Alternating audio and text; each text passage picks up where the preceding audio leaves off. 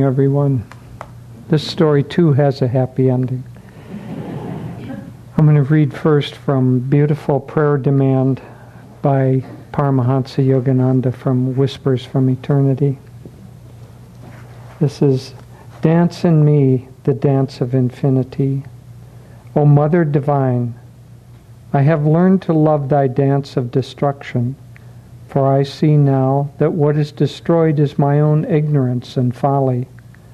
Thou hast shattered again and again with thy war dance of destruction my fragile cage of bones and flesh, and consigned it to crematory flames. Thou hast done so smilingly, to show me and everyone that our souls are ever free and cannot be burned or broken with thy mercy thou hast stripped away, sometimes seemingly with harshness, but always with loving purpose, the countless hardened, mud-encrusted covers of delusion that coated us.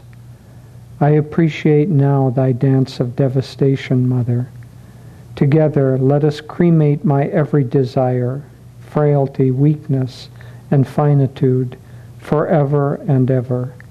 I'll join thee, laughing in thy dance of evil's destruction.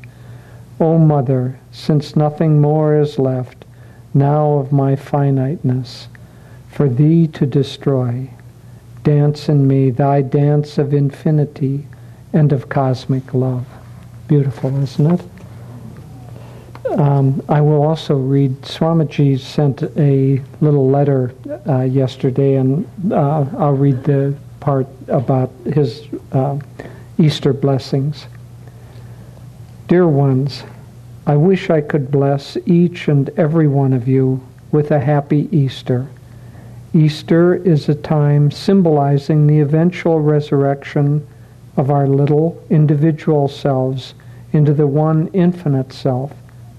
I suggest at this time particularly that you study and meditate on the photograph of Master titled The Last Smile. And consider this amazing fact. He knew that in just a few moments he would be leaving his physical body forever. There is no thought of self in his eyes, of personal regret, of sorrow. Clearly visible in his eyes and in his facial expression is his unconditional love for all mankind his readiness to return again and again, as he put it, as long as one stray brother sits weeping by the wayside. Such a love for ego-centered humanity is not even conceivable.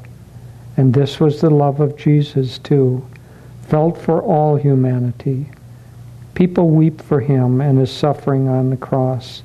His suffering was only for humanity that blindly rejects God loves, God's love and substitutes for it vengefulness and hatred.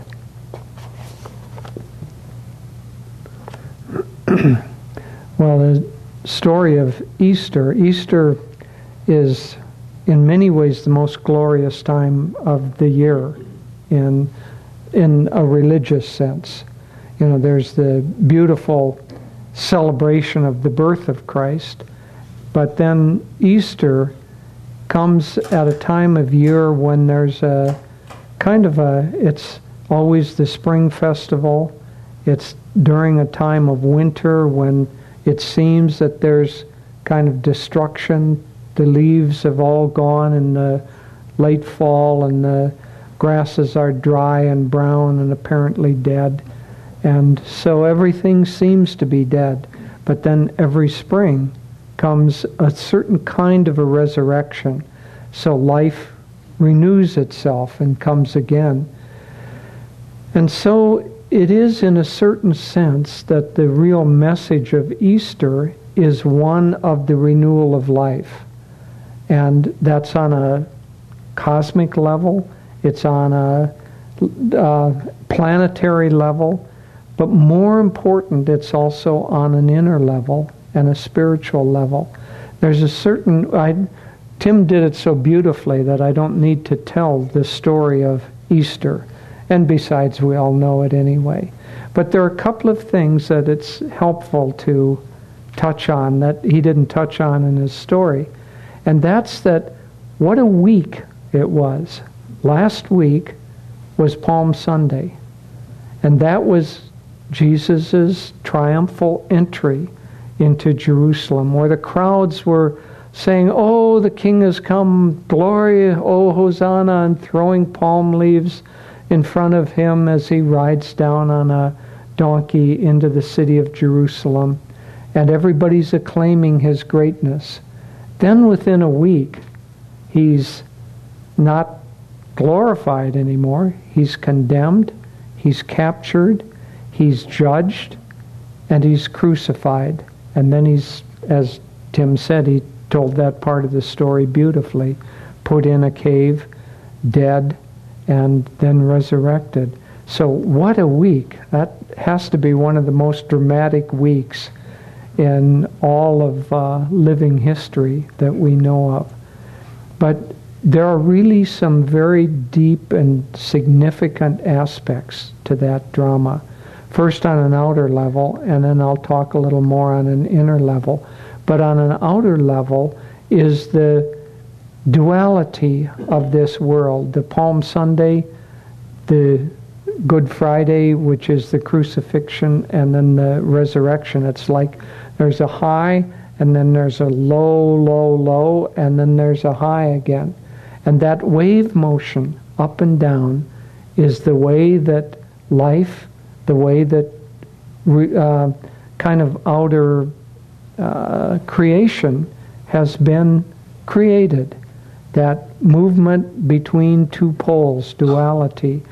Om is the representative that in in sound because sound creates a wave, and if you see the sound wave on a oscilloscope, you see that same kind of motion: a high, a low, a high, a low, and in between. Everything in life is built on this principle of duality. And so we see that this morning we wake up, or last night it's raining, it's dark, it's cold. We wake up this morning and it's foggy and still drizzling, and then the sun comes out. Uh, yesterday, before the rain, was beautiful, sunny, high, then low, then high again. So, Master talked about how Easter also represents, in all of these aspects of duality, the resurrection of the higher quality. And so there's illness. When you're ill, you might think that you're never going to get well, especially if you've had the flu this season. You have this sense that I'm never going to be well again. But then you get well, and you've seen hundreds of other people who've gotten sick and then gotten well. And so we understand that there's duality involved in that. Night and day, you see that every 24 hours. Sunny, rainy, sunny again. You see that dozens of times a year. And so, with all of these other dualities, we see that there's a wave like motion. But the one that we don't see is life and death. And that seems to be the biggest mystery of all because we don't see the resurrection. We hear about it perhaps in the story of Easter. We hear about it if we read the autobiography of the of a yogi and we read the chapter on Sri Yukteswar's resurrection. Lately, there has been um, published a number of books. About 25 years ago, I suppose it was, there was a doctor, uh, Dr. Moody, who began writing about the near death experience that thousands and thousands of people have had, but they didn't know. We have a friend who had had a near death experience and didn't know that anyone else had ever had anything like that because it was isolated. And then the near death experience, life, life after life, began to become into the consciousness. And just recently, Devi and I have read two beautiful books. One is called my proof of heaven, and the other dying to be me. And I would recommend that you read both of those books. But what we see in those books, what we see in the resurrection, what we see is the living example of death and then life after death. So the real teaching is that there is no such thing as death. In fact, there's no such thing as duality except on a lower plane. But this apparent death doesn't really exist, but it represents for us the primal fear that drives so many, many actions in life. So many of the things that we do are based not just for us as humans, not just because somehow we're dumb and we can't quite get it even though we read in the Bible or the autobiography. It's, it's part of the whole manifestation of creation, all the way down to the amoeba level. They're trying to maintain life and avoid death. And so there's this deep, deep resonance within us of trying to do that. And trying to hold on to life is one of the things that drives us.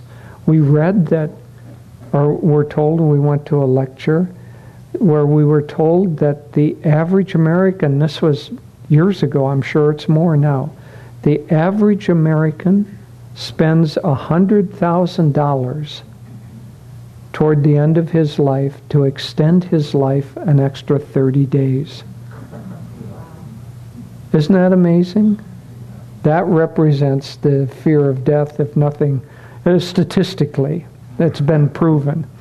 There's lies, there's damn lies, and then there's statistics, as Mark Twain said. So, statistically, we've proven the fear of death. But we all know what it is. But this fear of death is because we have not yet resurrected ourselves into a higher state of consciousness. When we can do that, we understand intuitively that there's no such thing as death. Not only is there no such thing as death, that the real death is what we're living right now. The real death is the dim- diminution of consciousness, the darkening of consciousness, and we're in the lowest state that we're ever, ever going to be in for all of eternity. We've already passed through that low, we're coming out. And we should look forward to death. We should welcome death because it doesn't really exist.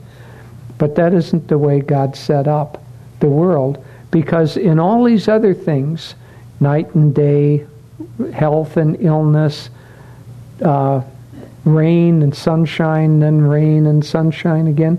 In all of those, there's a continuity of consciousness. And so we can see, oh, well, it's this way. I remember, then it's this way. And so I can see that there's a continuity of consciousness. God is chosen, and it's one of the great mysteries. It's why apparent death is so unique. He's chosen to draw over our minds forgetfulness. So you and I have lived thousands and thousands and thousands of lives, but we don't remember them. In fact, in the Gita, there's a famous saying where Krishna is talking to Arjuna, and he said, The difference between us, Arjuna, is that even though we have both lived thousands of lives, I remember my past lives, and you do not. And so this miasma comes over us, and even though we know on a spiritual level, on a soul level, on an intuitive level, that there's no such thing as death, nonetheless, this fear and miasma, forgetfulness of that fact comes over us, and then we're in a position where we're willing to spend $100,000 to stay in a sickly, hurting body for another month. What craziness, huh? Nonetheless, that's what we're dealing with. And so these great ones come into the world in order not just to tell us, because they've been telling us for a long time, and they tell us as loudly and as clearly as they can, there's no such thing as death. There's no such thing as darkness. There's no such thing as the lower qualities. All of those are just delusions. The only thing that exists really is love and joy and God and wisdom, and they come as expressions of those higher qualities. And so the story of Easter for us on an outward level is that there is no such thing as death. And God has come in a manifested form in someone who knows that and remembers past lives and goes through a, an apparent death experience and then resurrects and shows his disciples and the whole world that there is no such thing as death. Tim didn't mention the part of the story that even showing doesn't convince people. Those disciples, those close disciples, when Mary came and said he's alive, they said, You're, you're nuts. He isn't. I don't believe you. Then the other two ran, John and Peter, and they saw him. They came back to the other disciples. They said he's alive. The other disciples didn't believe them either. And then it took Jesus coming in, manifesting himself in the room, in the physical form, to make most of them believe him. But one of them didn't even believe that.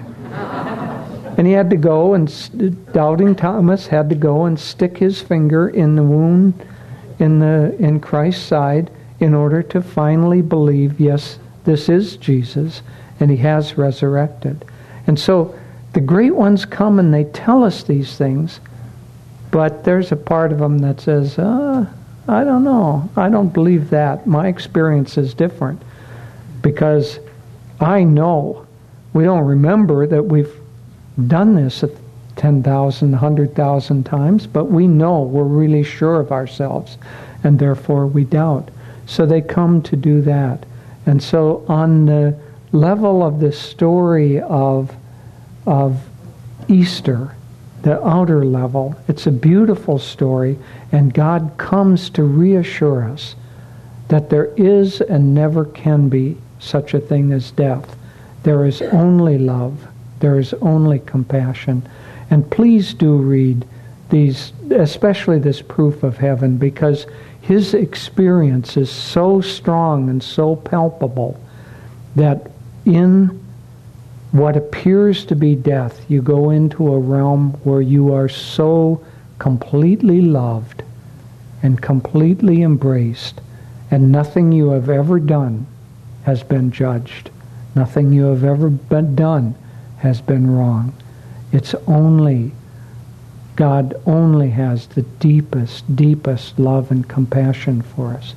Now there's also an inner level to this story because it's easy to leave it, you know, well, Yogananda saw Sri Yukteswar and Jesus' disciples saw Jesus, but what does that have to do? That's somebody else some time ago, maybe thousands of years ago. What does that have to do with me?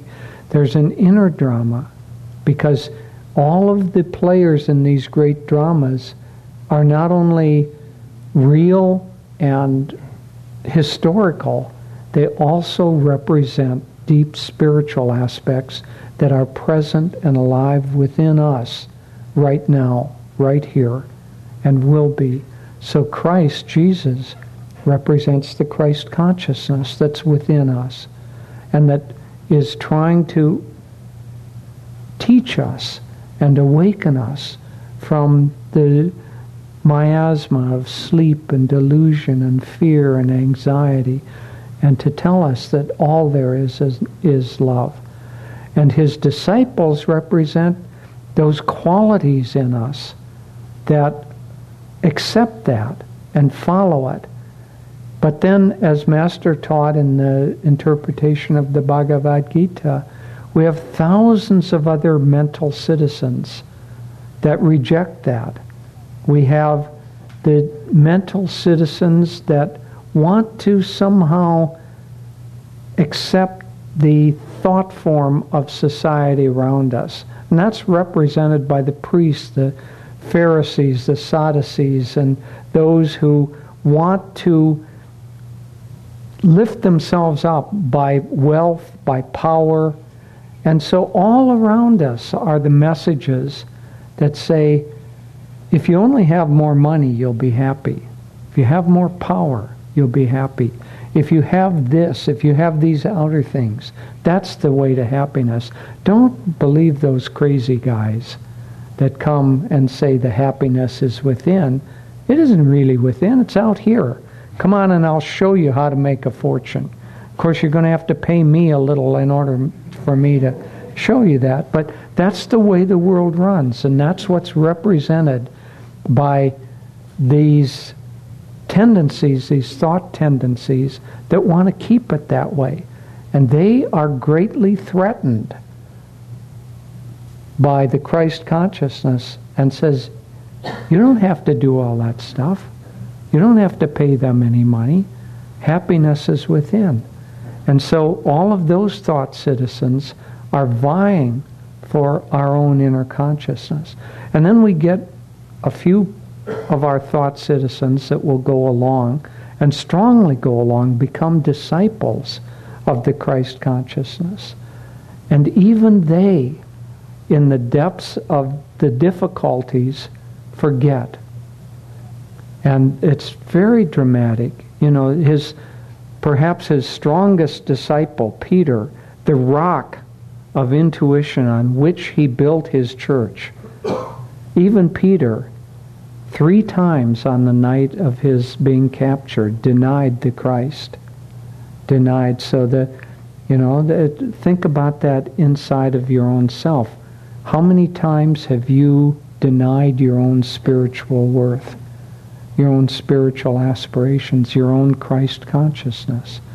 And when things of the world come, pressures come, whatever it is, when difficulties come, we deny the Christ consciousness that's within us.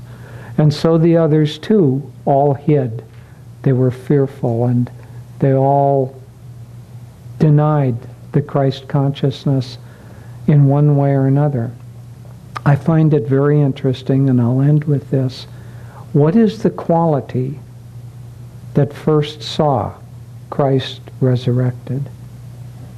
The person we know is Mary Magdalene.